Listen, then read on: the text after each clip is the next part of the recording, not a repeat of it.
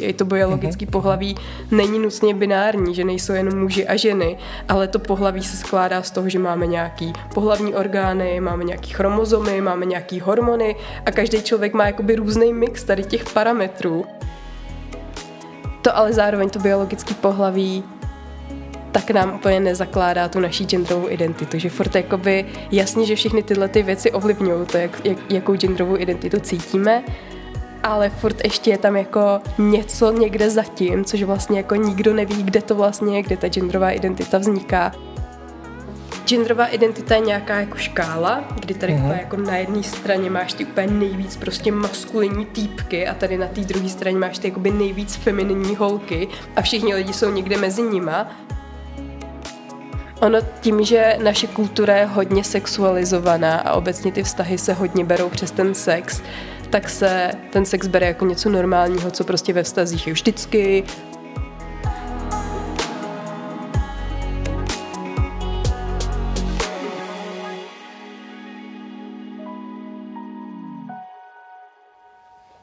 Ahoj, vítám vás všechny u další epizody podcastu Gay Guys. Ano, slyšíte správně. Nemluví k vám Martin, jak jste zvyklí, ale já, Tomáš. Dnešní úvod jsem vzal za Martina, protože včera bohužel přišel ohlas. Uslyšíte epizodu o genderu, genderové identitě, sexualitě a pohlaví s Agátou Hrdličkovou. Odkazy, fotky a další informace k epizodě najdete na webu www.gayguys.cz. Epizodu najdete také i s videem na kanálu YouTube. Teď už vám přeji příjemný poslech.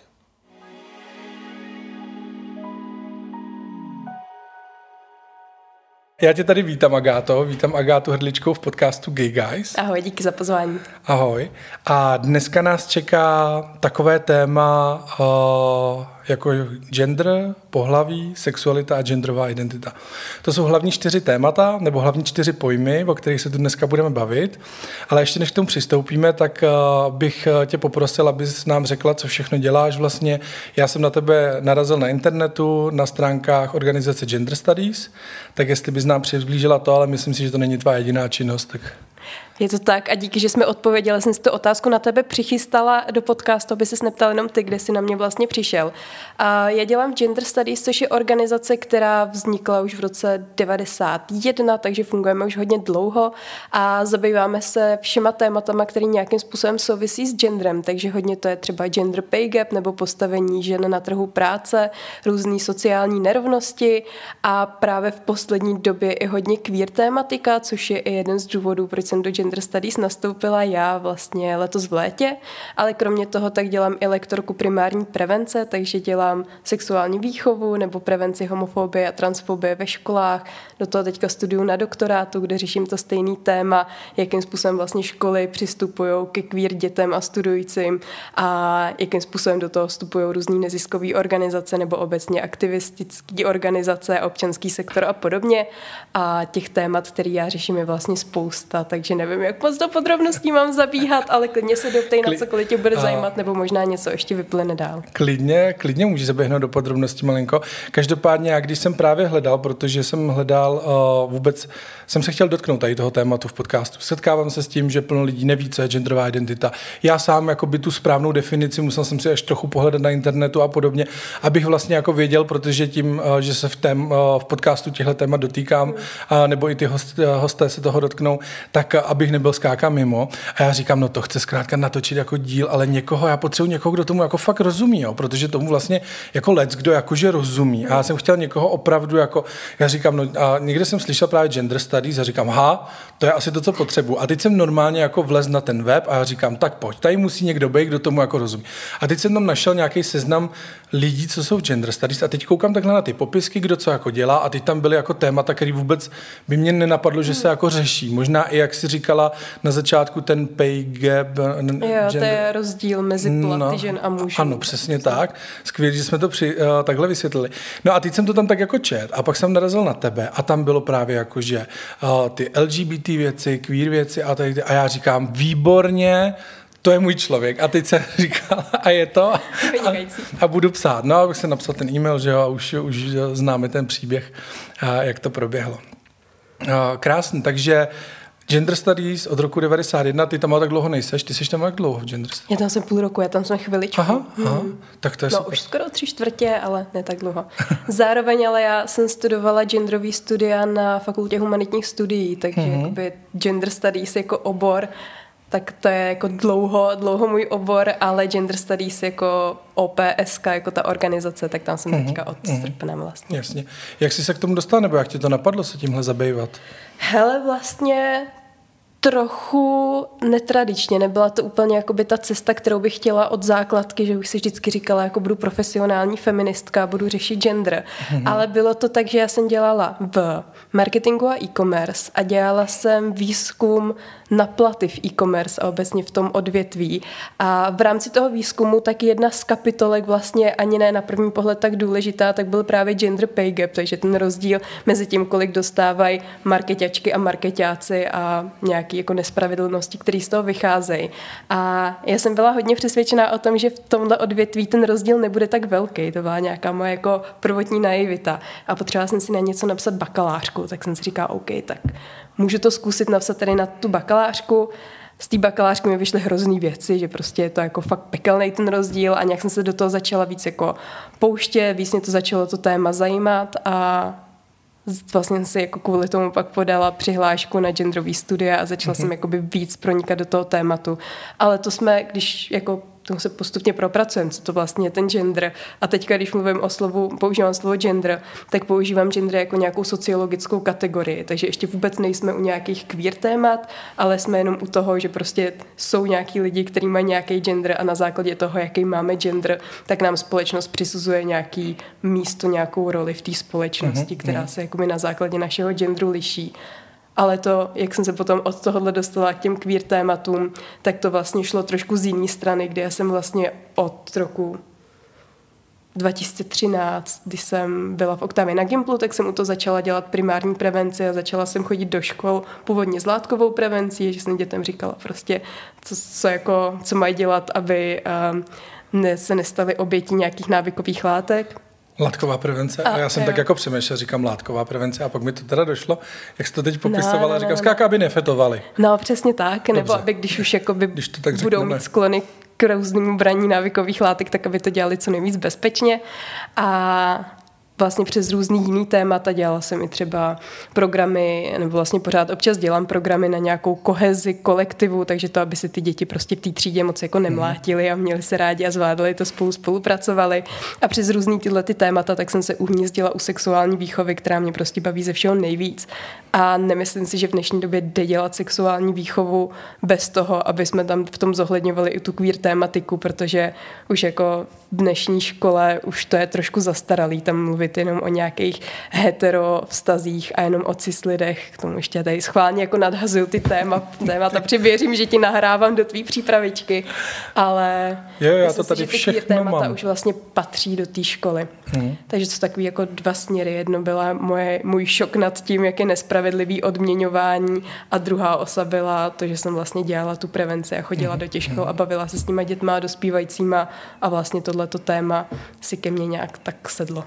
Když malinko odbočím, ne, že úplně od tématu, ale a mluvila si o tom, že to odměňování je nespravedlivý, ono je skutečně nespravedlivé. Já trošičku žiju jako v té představě, že to bývalo třeba jako dřív, ale dneska už bych měl pocit, že už vlastně to tak úplně jako není. Takže mi bereš iluze a jako furt to jako je aktuální téma. No bohužel jo a už mě to prostě nebaví to téma prostě pořád řešit. Ale furt tady je s náma. A to bylo ale přesně jako by ten můj přístup k tomu, protože ve všech těch poučkách o nerovnosti v odměňování, tak se dočteš, že je potřeba, aby byly flexibilní úvazky, aby byla možnost home officeu, aby byly nějaké jako možnosti srovnávání výstupu té práce, protože ve chvíli, kdy můžu porovnat výstupy práce, mm. tak pak přece nemůžu nespravedlivě odměňovat, protože to je jako hodně do očí bejcí. A to všechno ten online marketing jakoby umí, že prostě umí srovnávat ty výstupy. Dělají se na to přesné analýzy, kdo má jako kampaň, která přinese kolik peněz, lidi v Konverze, lídy a všechno tak, tohle. tak. Oboru, ne? No já jsem chviličku dělal do marketingu a obhajovat no, no, no. právě každý pondělí lídy mě natolik jako, já říkám ne, ne, ne. Ale jakoby to je přesně to odvětví, který jakoby splňuje všechno, co má splňovat jakoby to zaměstnání, ve kterém nedochází k těm nerovnostem. Mm-hmm. A mhm. prostě stejně mě tam vyšlo asi 38% rozdílu mezi těma platama. Říkala jsem si, tyjo, tak jako co už jiného, než jenom ta čistá nespravedlivost tom jako vlastně zůstává. A proto jsem se pak do toho jako pustila, ale je to jako o dost složitější a samozřejmě tam prostě jako hrajou faktory různé věci, ale asi to by bylo možná úplně na jiný podcast. To Přesně to tak, to určitě jo. Já mám tendenci Ale... občas některé věci rozkecávat, tak někdy nějak zastavit. Ne, ne, úplně v pořádku. Mě to jenom teda zaujalo, že teda 38% je hodně. Teď tak... to možná bude jinak, tohle to je třeba pět let zpátky, ale tak no, dobře, tak to bude 30, když by to bylo hodně dobrý. Že? Uh, pojďme teda k těm našim tématům. Uh, asi nechám úplně na tobě, z které strany to chceš pojmout, kterým tím uh, pojmem začneme, protože bychom si měli vysvětlit právě všechny čtyři, nebo z mého pohledu jsou to hlavně ty čtyři uh, pojmy. Já znovu přečtu, zopakuju, tady koukám do své přípravy, protože jsem si udělal neprůstřelnou přípravu. Gender, pohlaví. Je barevná. Je barevná, no. Takhle já můžu trošku jako, ty, co koukají na video, tak jim takhle můžu malinko přiblížit, že je taková krásně jako barevná.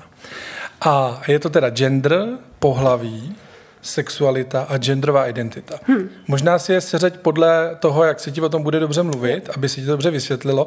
Mně je to v celku jakoby jedno, ale chtěl bych tady ty čtyři pojmy jako rozebrat, vysvětlit každý a vlastně jakoby je dát i do těch soustažností, jak spolu souvisí. Hmm.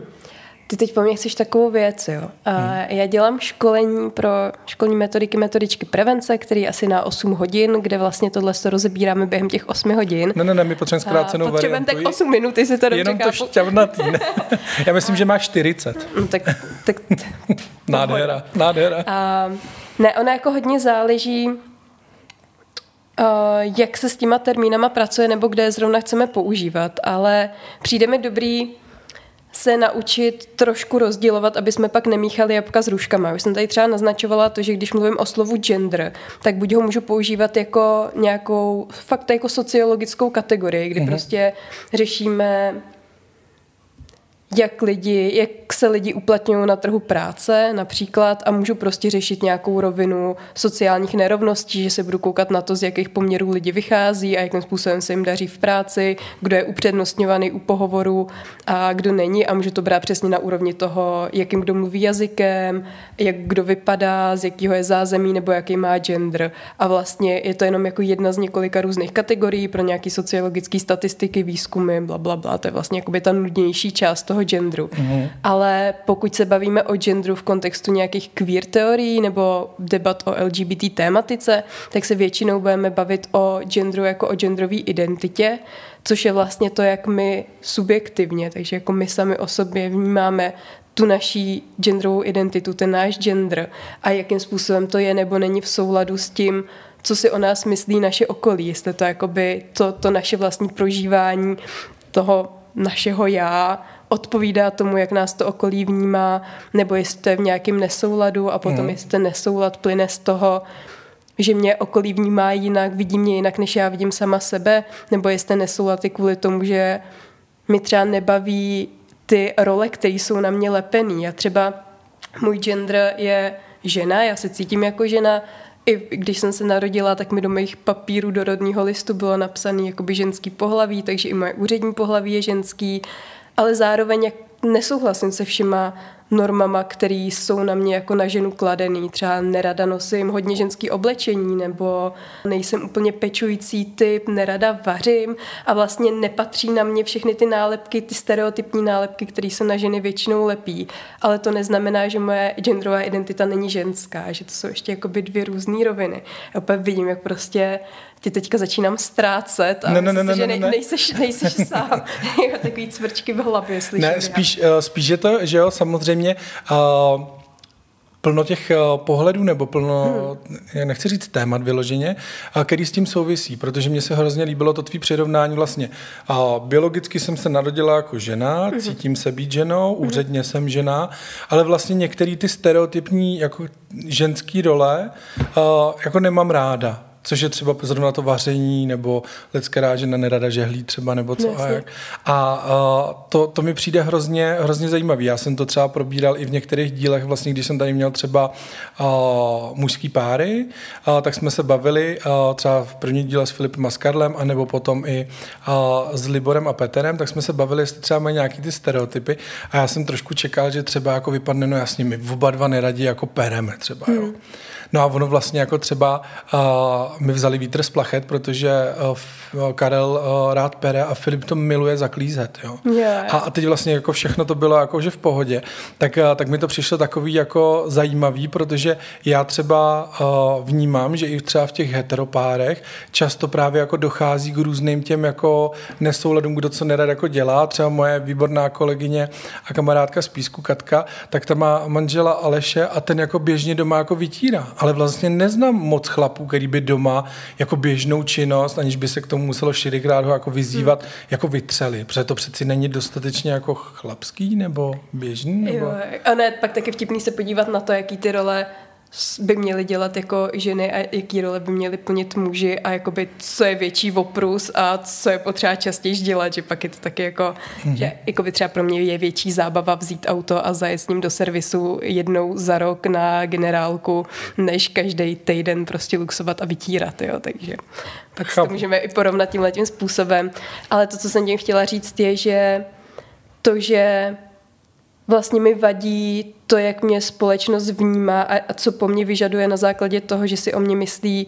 že jsem žena, tak může mít dvě různé úrovně. U mě je to to, že mě vadí ty genderové stereotypy a nějaké jakoby nálepky, které jsou na mě přisuzované na základě toho, že jsem žena nebo že jsem vnímaná jako žena, ale u mě to neznamená, že by mi vadilo to jako samotný bytí ženou, mm-hmm. což pro někoho zase jakoby může být téma, že někomu, pro někoho je problém to, že je vnímaný jako žena, což pro mě problém není, ale i tak jasně, s nimi jsem úplně třeba v souladu. Uh-huh, uh-huh. Hmm, takže to by byl to by Takže to je vlastně gender. genderová identita. Když bych to měl jako schrnout, já to vždycky rád tak jako trochu schrnu posluchačům, tak vlastně jde o to, jak sám sebe jakoby vnímám. Jestli se mhm. cítím býti mužem nebo ženou, bez, ohlavu vlastně, bez ohledu na to, jak jsem se biologicky třeba i narodil. Přesně. Takže já vlastně se můžu narodit jako muž uh-huh. s pohlavním orgánem, co mají muži, ale můžu říct, že se cítím být ženou. Jo, jo, jo, ono to s tím, nebo takhle, většinou to s tím dost souvisí a vlastně většina lidí je takzvaně cis, to znamená, že nejsou trans, to znamená, že vlastně to je jejich biologický pohlaví, úřední pohlaví, jejich genderová identita jsou prostě v souladu, celý život jsou v souladu a nemusí vlastně jakoby řešit to, že potřebují třeba, aby je okolí začalo vnímat jinak. Tak, ale pak prostě pro část lidí je to jinak a vlastně ne, neví se úplně přesně proč, protože ten důvod, proč jsme ženami nebo jsme muži, a nebo vlastně ne, tak úplně ani ženami, ani muži, můžeme to mít ještě jako různý, se jako skládá z více různých faktorů a tím bychom trošku jakoby zaběhli do toho, co je teda vlastně jakoby vůbec to biologický pohlaví že i to biologické uh-huh. pohlaví není nutně binární, že nejsou jenom muži a ženy, ale to pohlaví se skládá z toho, že máme nějaký pohlavní orgány, máme nějaký chromozomy, máme nějaký hormony a každý člověk má jakoby různý mix tady těch parametrů.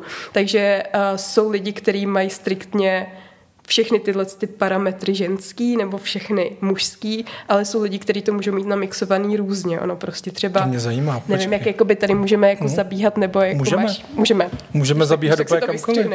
Přesně, já to když tak vypípám, vystřihnu, až budeš vulgární. Nebo Může se tady říct prostě třeba slovo penis nebo ano, klitoris. No, určitě. Věc. Takhle velmi odborně, klidně jako můžeme. uh, ty vulgární výrazy tady úplně nepěstuji, když třeba uh, už tady byl host, který se s tím moc nemazal.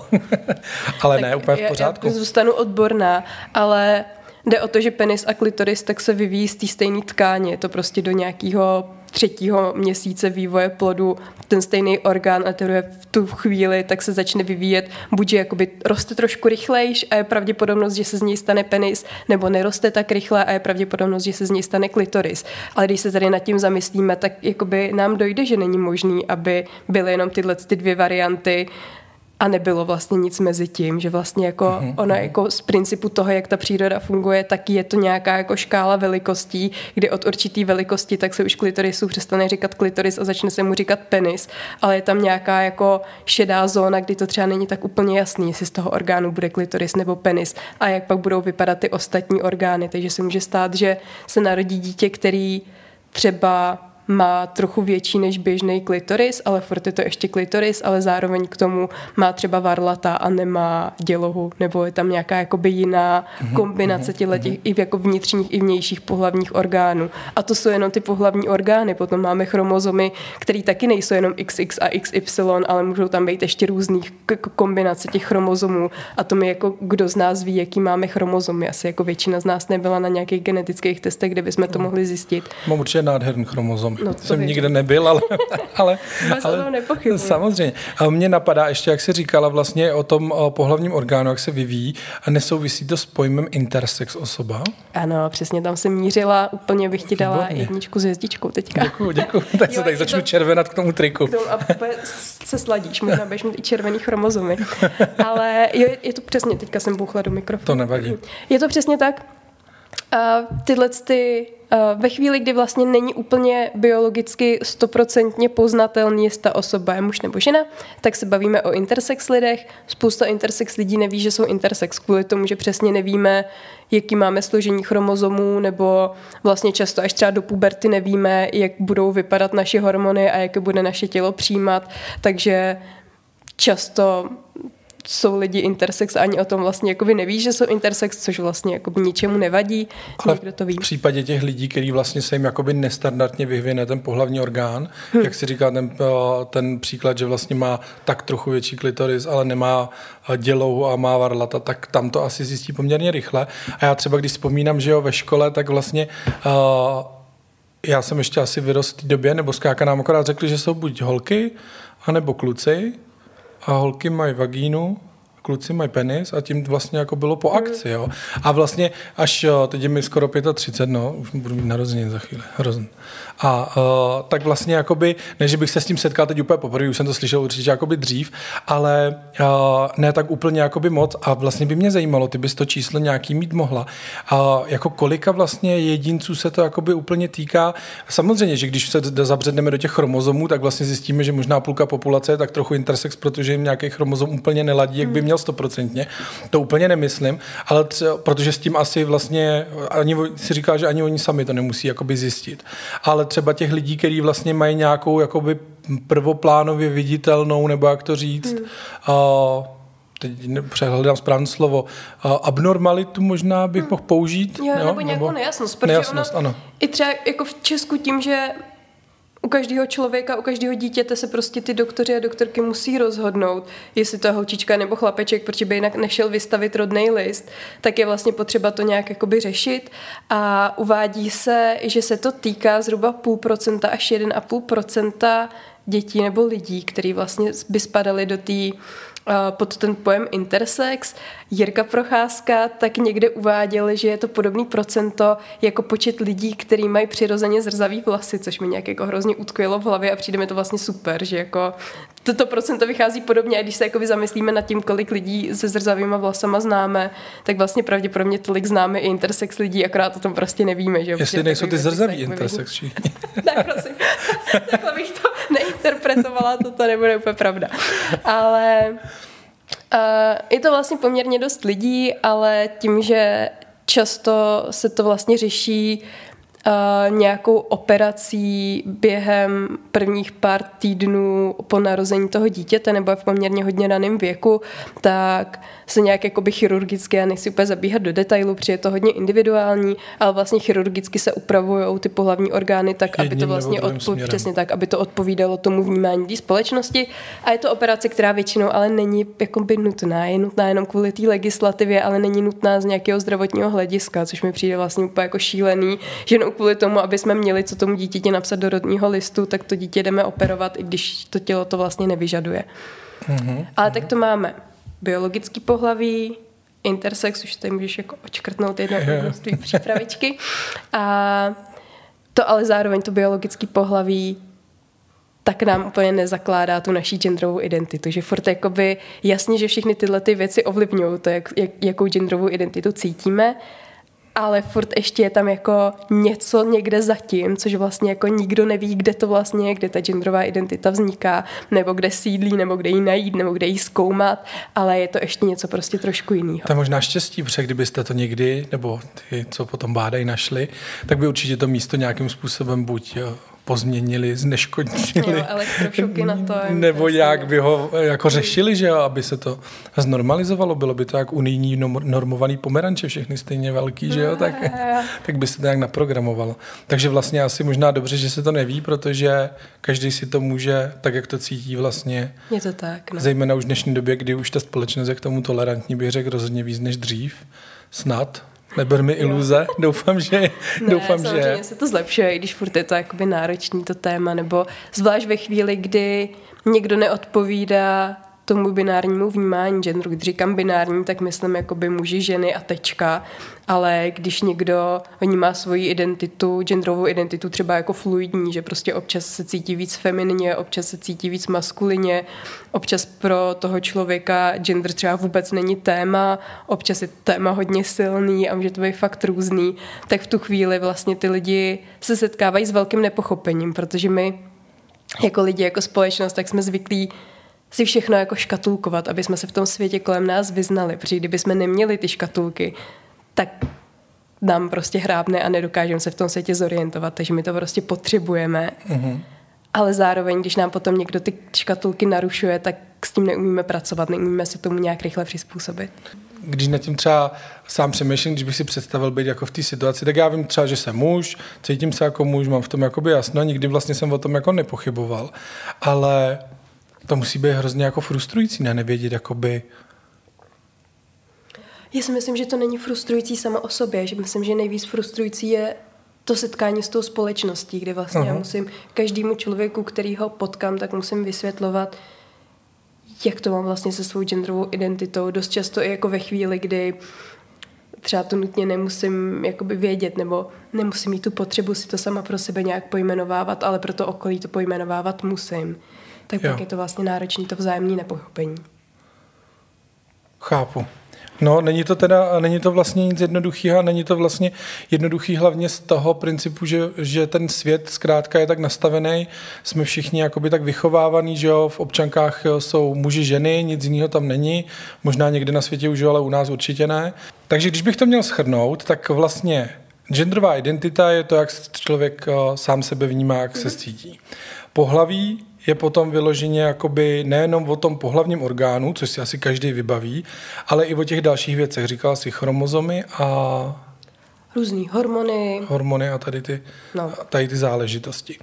A pak jsme si řekli gender, jako jenom jako pojem gender, je spíš teda o nějaký tý jako sociální nebo so, ještě sociologický skupině, mm-hmm. říkám to správně, tady ty termíny mi nejsou úplně jako vlastní. Takže to jsme v nějaký jakože kam vlastně do který jako skupiny společnosti se řadíme podle nějakých věcí, mm-hmm. třeba demografických údajů, já nevím, to může být jako třeba věk, že a podobně. No a pak máme teda ten čtvrtý pojem, co tady máme, a to je sexualita. Hmm. A to s tím samozřejmě taky souvisí se vším, že jo? No, jakoby souvisí, ale vlastně ne úplně přímo, že jakoby ta jedna věc je ano, jako gender a pohlaví, kde ještě jako to pohlaví, tak můžeme dělit na biologický nebo úřední a ve chvíli, kdy se bavíme o biologických věcech nebo o úředních věcech, tak používáme slovo pohlaví a ne gender. To je taková ta jako uh-huh. věčná válka, jestli pohlaví nebo gender.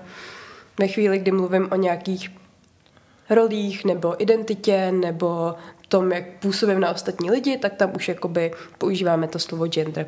No a sexualita, to je kolonka, která vlastně je jako hodně bokem, že náš gender a naše sexualita vlastně jakoby moc nesouvisí, kromě toho, že se to vlastně všechno schrnuje pod tu zastřešující označení LGBT, pokud se bavíme o LGBT komunitě, nebo dost často se to plete, ale ta sexualita, vlastně to, kdo se mi líbí, nebo co mám ráda ve vztazích nebo v sexu, tak to jakoby vlastně nezáleží na tom, jako mám nebo nemám genderovou identitu. Uhum, rozumím.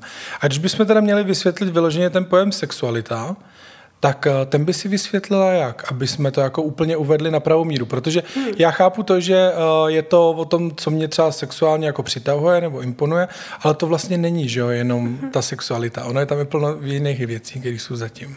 Jo, je to tak. Ta sexualita to je hodně široký pojem, protože sexualita je něco, co vlastně řeší úplně všichni lidi, nehledě na to, jakou mají nebo nemají sexuální orientaci, kdy sexuální orientace tak to už je ten pojem, který jakoby míří na to, kdo se nám líbí nebo jakýma lidma jsme přitahovaný, ale zároveň ta sexualita může zahrnovat i to, jak třeba, jak se vztahujeme k sexu, nebo jak se vztahujeme k nějaký intimitě, co se nám vlastně jakoby líbí ve vztazích, nebo jakým způsobem komunikujeme nějaké naše potřeby a a tak podobně, že to je jako hodně široký pojem a vlastně všechno, co má řešit sexuální výchova, tak je vlastně spadá pod ten pojem sexualita, že to jako není sexualita, prostě není téma, který by se týkalo jenom queer nebo LGBT lidí. Mm-hmm. Ale právě ta sexuální orientace, nebo někdy se používá pojem sexuální identita, podle mě tak jakoby eh, se dá zaměňovat, tak už je právě o tom, že potřebujeme pojmenovat, že ne všichni lidi splňují tu normu nebo tu představu společnosti, že když je někdo muž, tak chce být ve vztahu s ženama nebo obráceně kvůli tomu, aby prostě mohli založit tu jako tradiční nukleární rodinu a mít ty děti a, a budovat prostě tady civilizaci, protože... Už jsem se bál, že není... socialismus. to není... mi to tak, to snadné.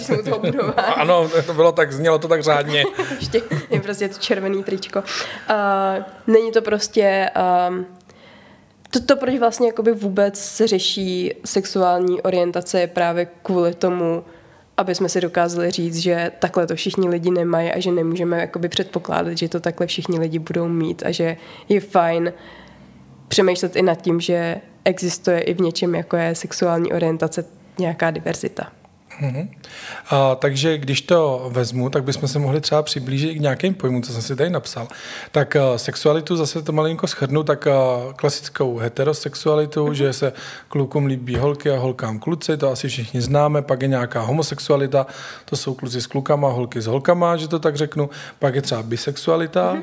tím se líbí obojí, Říkám to tak jako dobře. A nebo i něco tak jako mezi možná třeba, nebo jak to, nechci Dá se, to nikoho i tak, že vlastně, dotknout. A ve chvíli, kdy je někdo bisexuální nebo pansexuální, ty pojmy zase asi jsou lidi, kteří mezi nimi dělají nějaké rozdíly, jsou lidi, kteří je vnímají jako synonyma, jakože znamená mm-hmm. to mhm. stejný, ale principiálně jde o to, že ve chvíli, kdy um, chci s někým navazovat vztah, ať už romantický, intimní, sexuální nebo jakoby jakýkoliv takovýhle typ vztahu, tak mi nezáleží na genderu toho člověka. Můžu navázat stejně tak vztahy s holkou, s klukem, s nebinárním člověkem, s agender člověkem, s kýmkoliv. Uhum, uhum. Takže vlastně pansexuál je ten, kdo vlastně naváže vztah s kýmkoliv, kdo je mu příjemný, bez ohledu na jeho genderovou identitu uhum. a ve finále i bez ohledu na jeho pohlaví, by se nechalo říct. Uhum. A ten bisexuál, tak to možná jako víc pramení asi z takového toho klasického heterosvěta, že jako se mu líbí holky i kluci.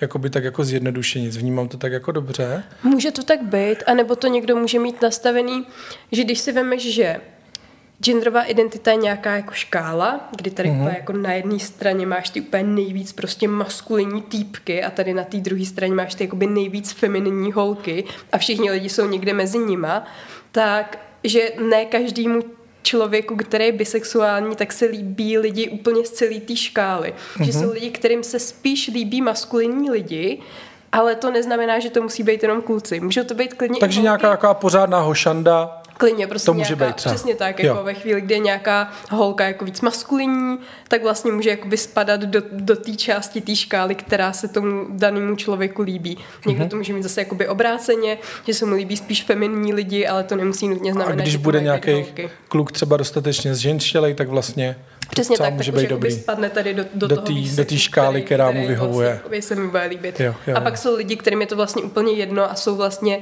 při vybírání lidí, se kterými chtějí mít vztah nebo sex nebo whatever, tak vlastně ten gender jakoby nevidí. Že jakoby všichni máme nějaké kategorie, které tak nějak jako hledáme u těch lidí, se kterými chceme navázat nějaký vztah. Mm-hmm. A pro někoho často ten gender je jakoby důležitý, protože je to jedna z věcí, kterou jako vnímáme nějakým způsobem na první pohled, ale pro někoho to tak prostě není a ten gender je úplně někde jako dole na tom žebříčku hodnot u toho, co já vlastně u svého partnera nebo partnerky hledám. A může být pro mě důležitější to, jaký má vztah k přírodě, nebo jaký má vztah k hudbě, nebo nevím, cokoliv. Jak Určitě, tak ten, ten člověk může být třeba taky, když to převezmu ještě na, eh, přenesu na ty sexuální témata, může být třeba sexuální, mm. že vlastně o sex jako takový mu nejde mm. a tím pádem pak eh, tady ty věci jsou jako dost eh, možná jako jednodušší, bych si troufnul jako říct, nebo takový, jako že to nabere, nebo ne jednodušší, to jsem řekl špatně, ale spíš jako, že se na to člověk pak kouká z jiného úhlu pohledu. Jasně. Protože já jsem se třeba vyskytnul na nějaký akci, kde bylo plno lidí, bylo tam i plno nebinárních, plno trans lidí a hmm. podobně. A byl tam klučina, Uh, velice sympatický, pohledný a jako jsem říkal, říkám, hele, to je takový jako uh, hezký chlapec a pak vlastně jsem se jakoby dozvěděl, že je to jakoby trans muž, uh-huh.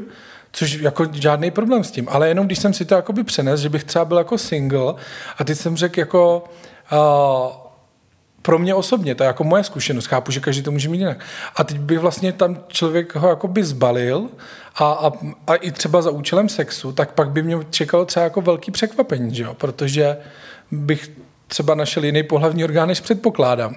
Jo? Tak, eh, tak to samozřejmě je takový uh, jako že to přesně nezapadá do těch škatulek a jak vlastně nemáme ty škatulky, tak najednou vlastně jsme jako trošku ztraceni, že jo? Zejména ty lidi, kteří v tom máme jakoby uh, ne, nechci říct víc jasno, že jo, to vůbec není víc jasno, ale je to, jako že v tom máme jako uh, takovou tu vyhraněnější představu. Já třeba jsem chlap a líbí se mi jako kluci. Hmm. Tečka odchod. Jo, a, a tím pádem vlastně s tímhle s tím bych jakoby asi neměl problém, ale, ale vlastně bych asi si to pak jako Já si neužil. myslím, že jde hodně nebo... jako o zvyk. Víš, že um, ve chvíli, kdy jsme zvyklí přesně z těch učebnictví biologie, jako jo. vědět, že, nebo jsme, jsme zvyklí, že tělo vypadá buď takhle nebo takhle a vlastně nic mezi tím neexistuje, že maskulinita je jenom jedna, femininita je jenom jedna uh-huh. a že vlastně jakoby neexistují žádný žádný jakoby jiný možnosti, tak je hrozně těžký nad tím jakkoliv jinak přemýšlet a ve chvíli, kdy se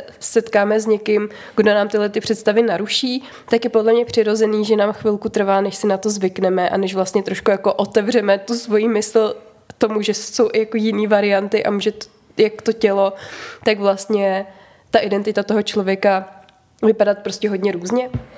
A pak jde i o to, jestli to, co se třeba tobě líbí na klucích, tak jestli je to ten penis, anebo jestli je to ta jejich jako maskulinita, to jejich jako vnímání jejich vlastní identity, nebo jestli je to třeba oboje, což jakoby... Jo, určitě. V mém případě okay. třeba jako určitě a proto si říkám, že třeba pak bych jako asi eh, v ten daný moment možná byl jako překvapený, nebo bych vlastně nevěděl, asi bych byl překvapený, řekněme. Takže uh, tak jsme tam... No a jako tím... teďka se vím, ale jak to prostě mají potom ty, ty lidi, který prostě ví, že všichni budou překvapení, nebo že jako nikdo neví, co čekat, když jde o jejich tělo, že to jakoby vynakládá, jakože pro tebe by to bylo takový jako OK, vlastně jsem z toho překvapený a zmatený. A ten druhý člověk by to měl tak, že vlastně jako celou dobu přemýšlí, kdy ti to vlastně říct, že je trans, no, kdy no, vlastně právě. s tebou probírat, jak vypadá jako jeho tělo a co vlastně čekat. A, a vlastně to jako klade ohromný nároky na ty trans lidi nebo na nebinární lidi, když mají vlastně tohle to všechno vysvětlovat, protože my to vlastně chceme po nich, aby nám to vysvětlili. A moc nejsme zvyklí přemýšlet nad tím, jakým to můžeme usnadnit, aby to vysvětlování prostě nebylo tak nekomfortní, protože ta představa, že tohle to máš někomu vysvětlovat, tak je jako hodně Jasně. zatěžující. Na prvním rande, druhém rande, nebo No až... jako přesně, no. Já si to neumím právě jako, tím, že jsem se s tím jako úplně nesetkal, hmm. tak vlastně si to tak jenom snažím jako představit a musí to být poměrně jako náročná věc a to si myslím, že já už jsem jakoby Eh, poměrně jako těmhle věcem a, a tématům a, a jako vím, že leco existuje už jako docela otevřený, ale vím, že kolem mě je plno lidí, kteří vlastně by asi vůbec jako měli pocit, že jsou úplně někde na Marzu, nebo jak to říct. Proto dost často lidi, kteří mají cokoliv nějak trošku jinak, nemusí to být jenom sexualita nebo gender, ale můžou to být třeba nějaký netradiční koníčky, cokoliv, tak mají tendenci si to nejdřív jakoby testovat ten terén, jo? že prostě hodí nějaký vtípek, který se týká třeba trans tématiky a teď jako sleduju, jak na to budeš reagovat. A když se budeš jako chytat a budou vědět, že o tom tématu něco víš a že vlastně seš podporující, tak tím spíš se otevřou a začnou o tom otevřou, mluvit. nebo tím spíš třeba vůbec začnou uvažovat, že by se s tebou dalo randit, protože ve chvíli, kdy zareaguješ Mhm. takovým způsobem, jakože hej, to, co to prostě vlastně jako znamená, co to tady po mně chcete, tak oni jako ví, že to není bezpečný se s tebou o, o takových Jo, to, tématech to mi strašně připomíná tu typickou situaci s tím coming outem, kdy ten rodič sedí u té televize, říká, že jo, když tam je ten průvod a Hmm. ty, ty buzny, to je tragédie, to je hrozn a ten syn, který vlastně by to hrozně rád sdělil doma, vlastně tím pádem nenajde jako by tu Přesně tak, odvahu. no. Takže to je vlastně jako dost, a, dost podobný. Nebo mi to přijde ta paralela. Jo, to mi přijde skvělá paralela. Uh, stejný.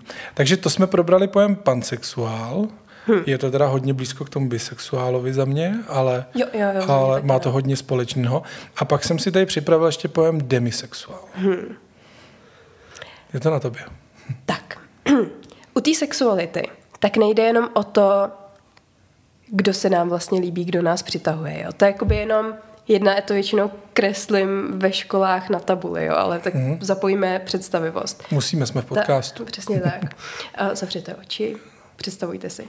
Jedna osa je to, jestli si se mě víc přitahují kluci nebo holky. Jo? Mm-hmm. To je jakoby jedna věc, co jsme probrali. Druhá osa je to, jak moc důležitý je sex v mém vztahu. Nebo jakoby, jak, jaký vztah k tomu sexu samotnému mám. Ve chvíli, kdy jsem teď člověka, který mu nedělá problém a tak to mám jako třeba já, jo. Mě prostě, pro mě třeba sex není zas tak intimní věc, takže jakoby nemám problém se s člověkem potkat a vlastně jakoby velmi rychle po prvním rande se s tím člověkem vyspat a jsem s ním vlastně jakoby dost v pohodě. Ale jsou lidi, kteří potřebují toho člověka nejdřív trochu poznat a ten sex jakoby víc odkládají, protože vlastně se necítí dost komfortně, dost bezpečně na to, aby ten sex přišel takhle rychle.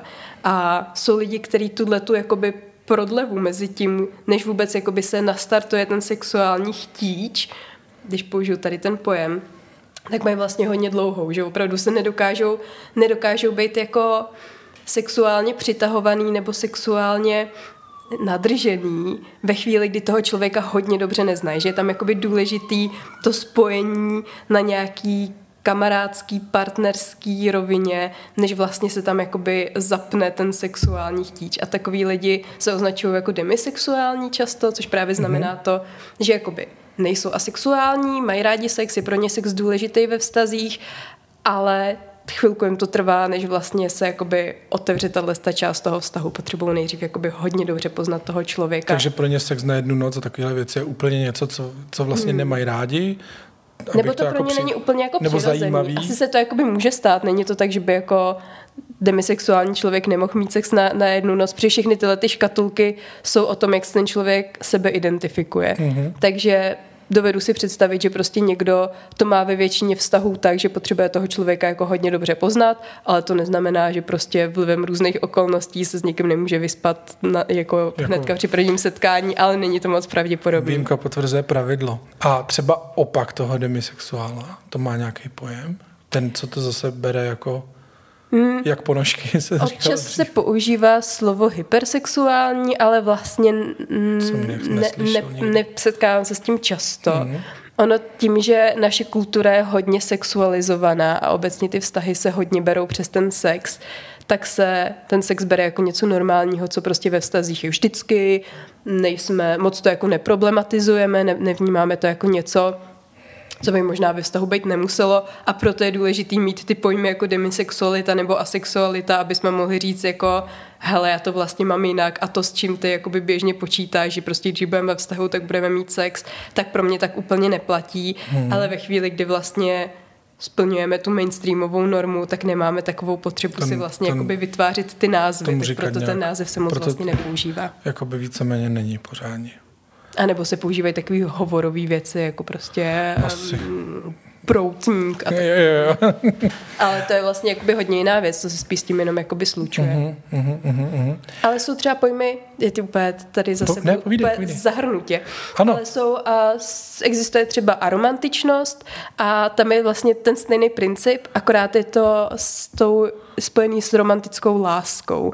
Že vlastně jsou lidi, kteří se na první pohled zamilovávají a vlastně hnedka tam cítí tu lásku, ale jsou lidi, kteří se k té lásce musí propracovat a můžou být třeba demiromantičtí ve chvíli, kdy potřebují nejdřív toho člověka hodně dobře poznat, než se budou cítit zamilovaně. A pak je spousta lidí, kteří to mají obráceně, kteří se cítí zamilovaně hnedka na začátku. Ještě vůbec neví, kdo to je. Přesně, jakoby On je ale krásnej. Láska na první pohled, přesně Modrý oči. A prostě motýly v břiše. Ano, ano. No, je to za mě hrozně jako hezký a zajímavý, jak to má vlastně tisíce jako variant a, a, a mně přijde i jako super, že v dnešní době vlastně už jako jsme schopni to takhle jako pojmenovat, jsme schopni s- to vlastně o tom jakoby hovořit jako společnost, že každý vlastně má ty představy jakoby jiný a že to vlastně není to, co mám pocit, že bylo ještě jako za mě, když jsem chodil do školy, že to bylo takový jako nalajnovaný ty škatulky, jak jsem říkal, hmm. kluci, holky, takhle to je, hotovo, a není moc o čem diskutovat a vlastně každý, kdo byl, kdo by jako nějak vybočoval, tak vlastně mně přijde, že spíš to bylo jako, že by měl být jako eliminován a dneska vlastně eh, se k tomu stavíme spíš opačně, že ho chceme vzít mezi sebe a vlastně, aby se cítil dobře, aby byl přijímaný, aby eh, nebyl nějakým způsobem diskriminovaný nebo, nebo nějak eh, znevýhodňovaný i třeba jakoby při běžném lidském kontaktu nebo hovoru. Že? jo. Jo, ono hodně záleží, jak kde, že to pořád ještě není tak, že by obecně LGBT lidi se nesetkávali s žádnou diskriminací. Dost často ta diskriminace není úplně otevřená, že by prostě mm-hmm. někdo, i když i, i to se stává, že ve chvíli, kdy jdou dva kluci, kteří se drží za ruku na ulici, tak si možná jako vyslechnou nějaký poznámky, nebo já když se držím za ruku, nebo když jsem měla přítelkyně, držela jsem se s ní někde za ruku, tak jsme si dost často vyslechli nějaké jako dost nechutné pozná, poznámky ohledně toho, co kdo by s náma chtěl tak jako dělat a jestli bychom to náhodou nechtěli podniknout a tak podobně.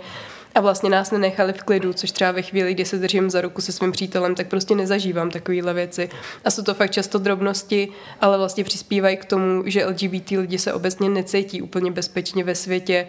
Záleží, v jakou si kolem sebe vypěstujeme tu sociální bublinu, že třeba já mezi svýma kamarádama a kamarádkama se cítím super bezpečně a vím, že ve chvíli, kdybych třeba nějakým způsobem chtěla víc probádávat svoji genderovou identitu nebo nějak víc řešit svoji sexualitu a kdybych s tím chtěla nějak jako experimentovat, tak vlastně můžu, protože jsem v takové komunitě, v takové bublině, kde si to můžu dovolit a kde mě kvůli tomu nikdo nebude soudit, ale myslím si, že to je velký privilegium, že to takhle jakoby neplatí obecně pořád. Mm, určitě je to daný jak tím místem, že jak velikostí hmm. jakoby toho města a, a nejenom eh, města, ale i v, v kterém jsme zemi, že v kterém státě. No samozřejmě. Ta, to v tom, jsou, v tom jsou velký rozdíl.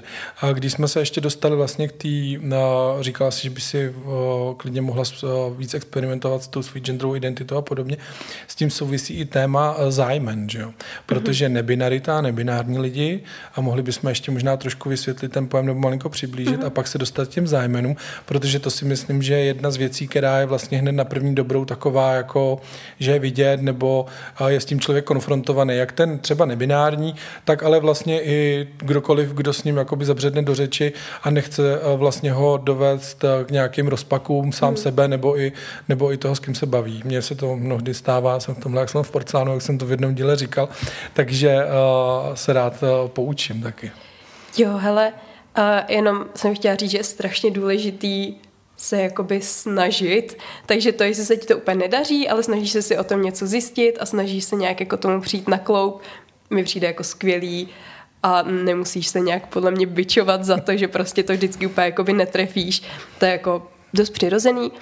A já, co jsem ještě nezmínila u, tý, u toho genderu, tak jedna věc je genderová identita, to, jak se cítím, a druhá věc je genderová exprese nebo nějaký genderový vyjadřování, to, jak působím na svý okolí. A to jsou věci, které většinou jsou v souladu, jakože já se cítím jako žena a na tebe působím jako žena. protože se jakoby záměrně snažím působit jako žena, zároveň jako se snažím působit jako trochu maskulinní žena, jo, takže to ještě jakoby, že podle mě na první pohled se dá ode mě očekávat, že třeba nebudu splňovat úplně všechny jako stereotypní představy o hodně feminních ženách, ale to, jaká je ta naše genderová exprese, to genderový vyjadřování, taky do velké míry v našich rukou. A ve chvíli, kdy já jsem nebinární, já teda nejsem nebinární, ale kdybych byla nebinární, tak je furt ještě na mě, jestli se budu snažit i tomu svýmu okolí nějak vysvětlovat tu svoji nebinaritu a vlastně jakoby působit, že i, ta moje, i to moje genderové vyjadřování by vlastně bylo nebinární a já bych jako okolí říkala, že jsem nebinární a třeba používala nějaký zájmena, který nejsou ani mužský, ani ženský, tak to je jakoby určitě moje možnost, ale zároveň to není povinnost nebinárních lidí, že spousta nebinárních lidí prostě používá svoje běžný starý zájmena jenom prostě proto, že to je jednodušší. Tak to jenom jsem chtěla podotknout na začátek, že některý lidi mají tendenci jakoby přikazovat nebinárním lidem, že když jsou teda nebinární, tak nemůžou používat jenom jedno zájmeno, což není úplně pravda. Ale zároveň s těma zájmenama je to tak, že v češtině, čeština je jakoby hodně genderovaný jazyk, že jako hodně často používáme mm-hmm, ten rod v tom jazyce a vlastně hodně těžko se mluví bez toho, aby jsme ten rod používali. V tom je obrovský rozdíl mezi češtinou a angličtinou, kdy v angličtině se vlastně používá, tam vlastně jako gramatický rod neexistuje a jediný, kdy se řeší rod v tom jazyce, tak je, když se používá to zájmeno. Ale v češtině tak to není jenom o tom zájmenu, ale o celkovém tom rodě, který používám ve vztahu k tomu konkrétnímu člověku. Takže o to je to komplikovanější a jsou různé možnosti, jak se nebinární lidi v Česku snaží vyrovnat s tím, co nám ten jazyk vlastně dává, protože prostě máme nějaký jazyk, který používáme a ten má svý limity. A ty limity jdou překračovat buď tím, že třeba střídáme ty gramatické rody, že jsou nebinární lidi, který občas o sobě mluví v ženském rodě, občas o sobě mluví v mužském rodě.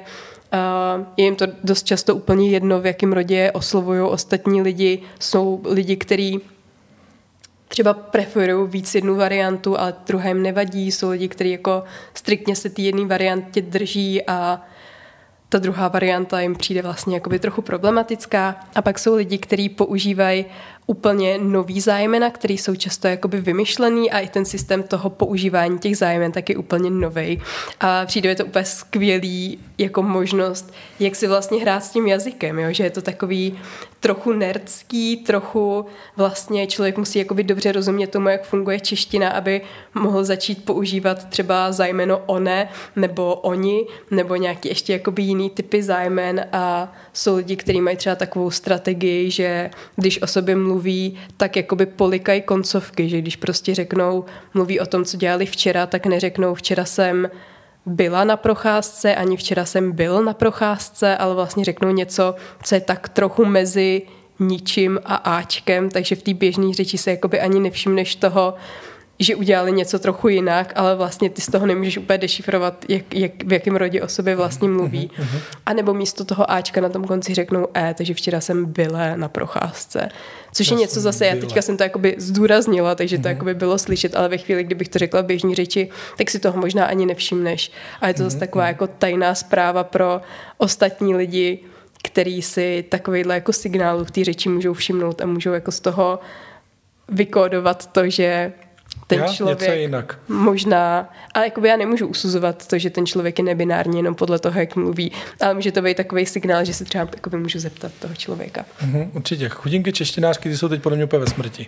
No ale jako vlastně zbytečně, protože oni kdyby toho využili a začali to s těma dětma a dospívajícíma rozebírat, tak prostě musí řešit syntax, musí řešit skloňování, musí řešit spoustu jakoby češtinářských fenoménů a mohli by prostě krásně použít to téma, který je těm dětem prostě prostě blízký a mohli by to prostě naopak využít ve svůj prospěch, že by jako konečně děti měly zájem o češtinu, ale zatím je tam moc velký strach, než aby, aby takhle, jakoby, ještě jsem se s tím nesetkala, že by to někdo takhle řešil progresivně, ale možná, možná jo. Je to no, protože to vybočuje z těch škatulek.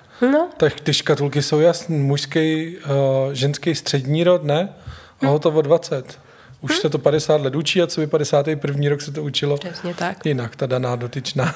Já to chápu, ale z druhé strany, protože zase se do toho třeba pouštět musí být pro ně dost nekomfortní, jakoby, nebo dost...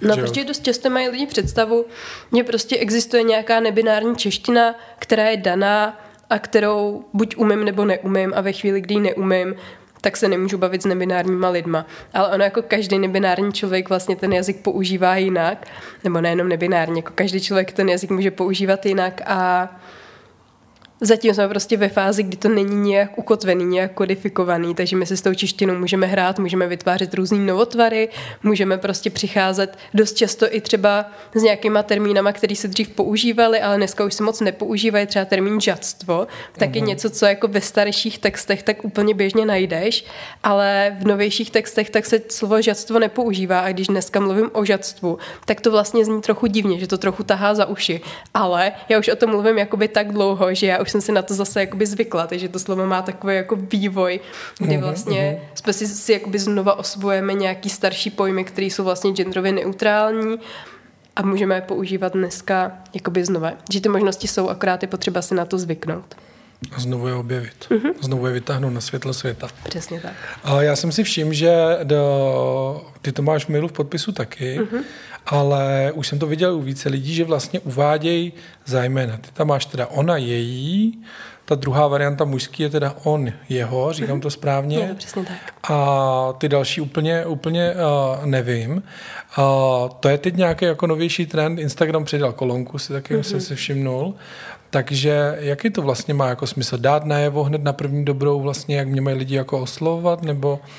Je to přesně tak a přijde mi dobrý, když tohle používá co nejvíc lidí, aby to vlastně nemuseli používat jenom lidi, jejich genderový vyjadřování není úplně jasný, když vlastně já jako teoreticky, kdybych ti do podpisu v mailu neuvedla, že používám ona její jako zájmena, tak ty by se mě stejně pravděpodobně automaticky oslovoval v ženském rodě, protože mám jméno v ženském tvaru a působím feminně.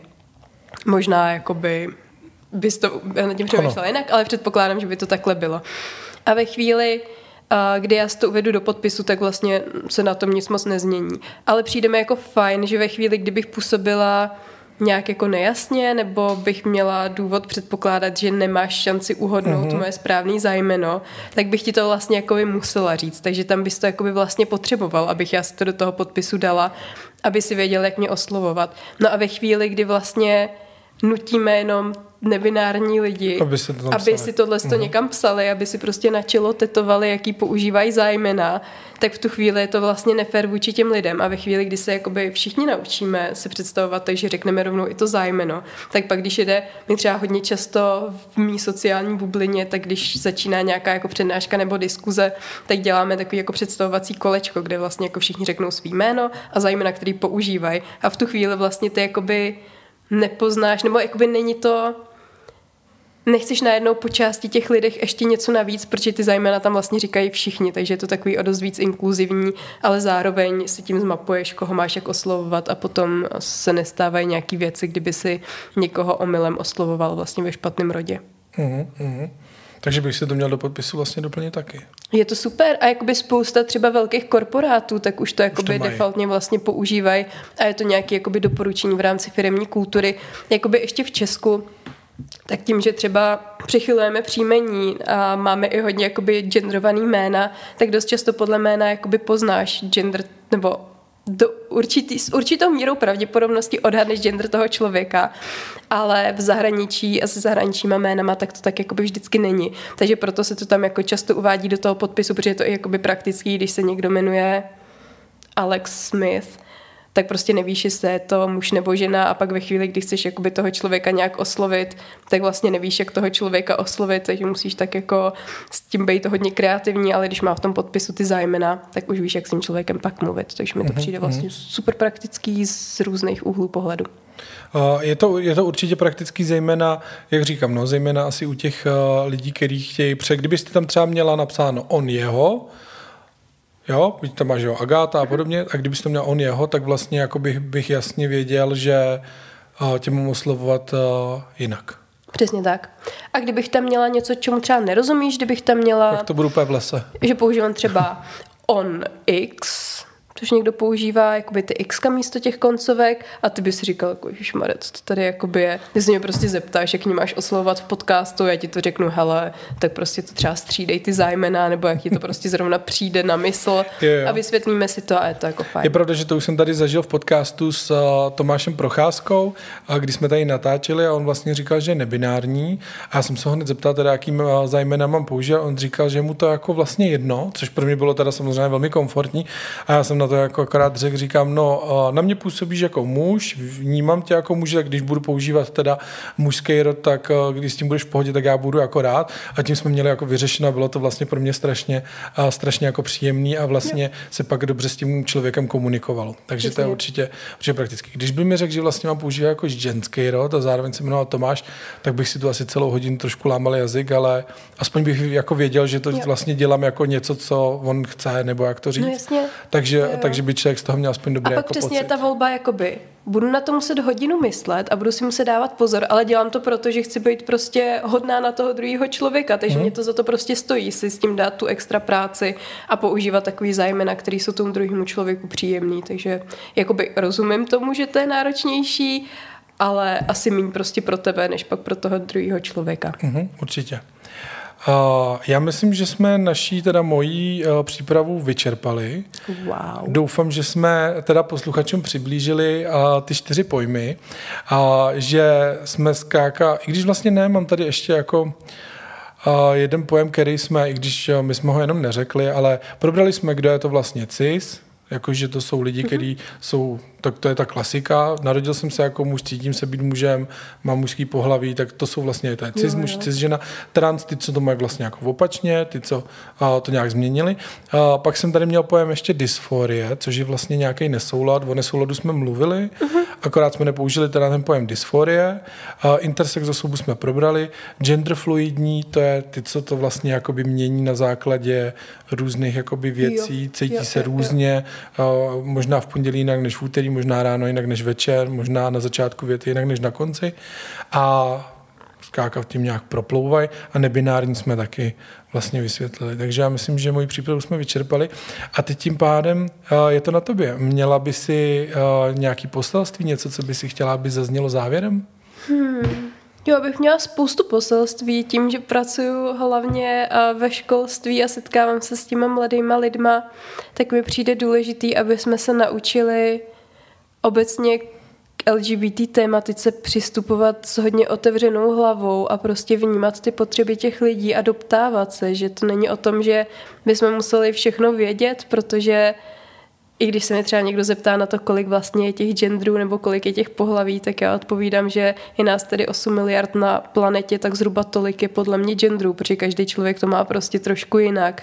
Tak vlastně to téma otevírat a brát ho jako téma, o kterém se dá diskutovat, o kterém se můžeme bavit a ne jako téma, který je prostě daný a o tom se nediskutuje a lidi jsou buď takový nebo makový a to jsou jediný varianty. Takže nějaká jako otevřenost a diskuze a naslouchání, aby jsme si prostě jako lidi porozuměli, aby jsme dokázali respektovat to, že každý to má jinak. A i přesně všechny ty pojmy a škatulky, které jsme tady dneska používali, tak nejde je na ty lidi jako lepit, ale ty lidi se je musí přisvojit sami. A teprve ve chvíli, kdy já chci takovouhle škatulku sama pro sebe používat, tak pak ji pro mě můžou používat i ostatní lidi, ale nemůžu prostě jenom na základě toho, že mi ten člověk přijde, že je takovej, tak říct jako no, tak to je prostě. Šup do šuflíku a už Přesně je tak. zařazený. Ono to asi podvědomě jako tak trochu vždycky uděláme, že jo? protože si potřebujeme ten svět někam skládat, aby jsme se z něj nezbláznili, jak si říkala. Ale je důležitý vědět, že a že je důležité vědět, že každý se může cítit v jiný té škatulce a měli bychom to jako respektovat, že a měli bychom respektovat to, že, a, že se zařadí do té škatulky on spíš sám eventuálně, než že bychom ho tam řadili Přesně my. tak, oni nám ty lidi jako padají do těch šuflíčků, do těch škatulek, protože jinak bychom měli prostě na tom pracovním stole strašný nepořádek, tak je jasný, že prostě nám do těch škatulek nějak napadají, ale když se s tím člověkem potom potkáme a bavíme se s ním, tak je důležité, aby jsme ten šuplík neměli zamčený, ale aby jsme toho člověka mohli prostě převzít a dát když tak do nějaký jiný škatulky podle toho, jak to sám vnímá a nebejt v tom nějak striktní a přikazovat někomu něco, co tomu člověku nesedí. Já tě ještě na závěr poprosím uh, pro posluchače, uh, jestli bychom měli nějaký místo, když by se chtěli tady o ty věci víc zajímat, víc si třeba přečíst, tak uh, určitě pod epizodu dolů, ať už pod video nebo pod tu, uh, pod tu audio epizodu nebo na stránkách podcastu www.gayguys.cz, to všichni už znají určitě, tak uvedeme nějaký odkazy, odkazy na nějakou další uh, materiály, literaturu, kde si můžou něco uh, najít. Možná tam uvedeme i tvůj kontakt, když ti to nebude vadit, aby klidně, když tak mohli poslat ráda. třeba e-mail hmm. a doptat se nebo nějakým způsobem navázat, když by byla nějaká, nějaká zajímavá myšlenka, tak, uh, tak všechny tady ty věci se uh, najdou teda uh, na webu a nebo pod epizodou. Skvělý, skvělý. Mně přijde super. důležitý, aby si každý člověk našel nějakou tu svoji sociální bublinu, ve který se cítí dobře, že ve chvíli, kdy se chci obklopit uh, lidma, kterými rozumí, tak díky tomu, že žijeme v roce 2023 s internetem, tak to jakoby můžeme udělat, můžeme se stát součástí nějakých online komunit, které vlastně pro nás budou podpůrný, takže ráda nazdílím nějaký kontakty, kde se dají takovýhle komunity najít a udělejte si to své okolí všichni hezký a jak ho potřebujete, aby vás podporovalo. Super. Já budu mít na závěr ještě jednu výzvu. Pojďme si teda všichni k těm jménům napsat ty zájmena do těch e-mailů. Instagram vám na to udělal kolonku. Já už jsem si to tam vyplnil. Jo, takže teď to teda doplním ještě k tomu e-mailu, aby jsme šli naproti vlastně tady ty záležitosti, jak jsme se bavili a nepřiváděli jsme do nějakých rozpaků. Třeba ty lidi, kteří chtějí oslovovat v jiném rodě, než to čekáme. Tak to spíš jako za mě jsem ještě tak jako doplnil, že teda si to tam napíšu. Skvělý, Skvělý, díky moc, se mě těší úplně. tak jo, super, díky moc, díky moc, že jsi přišla, bylo to za mě moc zajímavé povídání a uh, já myslím, že to téma je široký a že bychom možná našli ještě do budoucna nějaký další témata a vůbec bych se nebránil klidně i nějakému dalšímu pokračovacímu dílu, ale to už necháme posluchače, aby se nechali překvapit. tak jo, díky moc krát za pozvání, za tvůj otevřenost a za ten prostor, který tomu tématu dáváš. Díky moc. Díky. Ahoj. Ahoj. A to je pro dnešek vše. Budeme rádi, když nám napíšete. Kontakty a odkazy najdete na webu www.gayguys.cz. Příští středu se můžete těšit na díl o eroticko-aromatických masážích s Igorem. Dokonce nás čeká i soutěž o masáž. Mějte se krásně a příště snad už zase s Martinem. Zdraví vás Tomáš.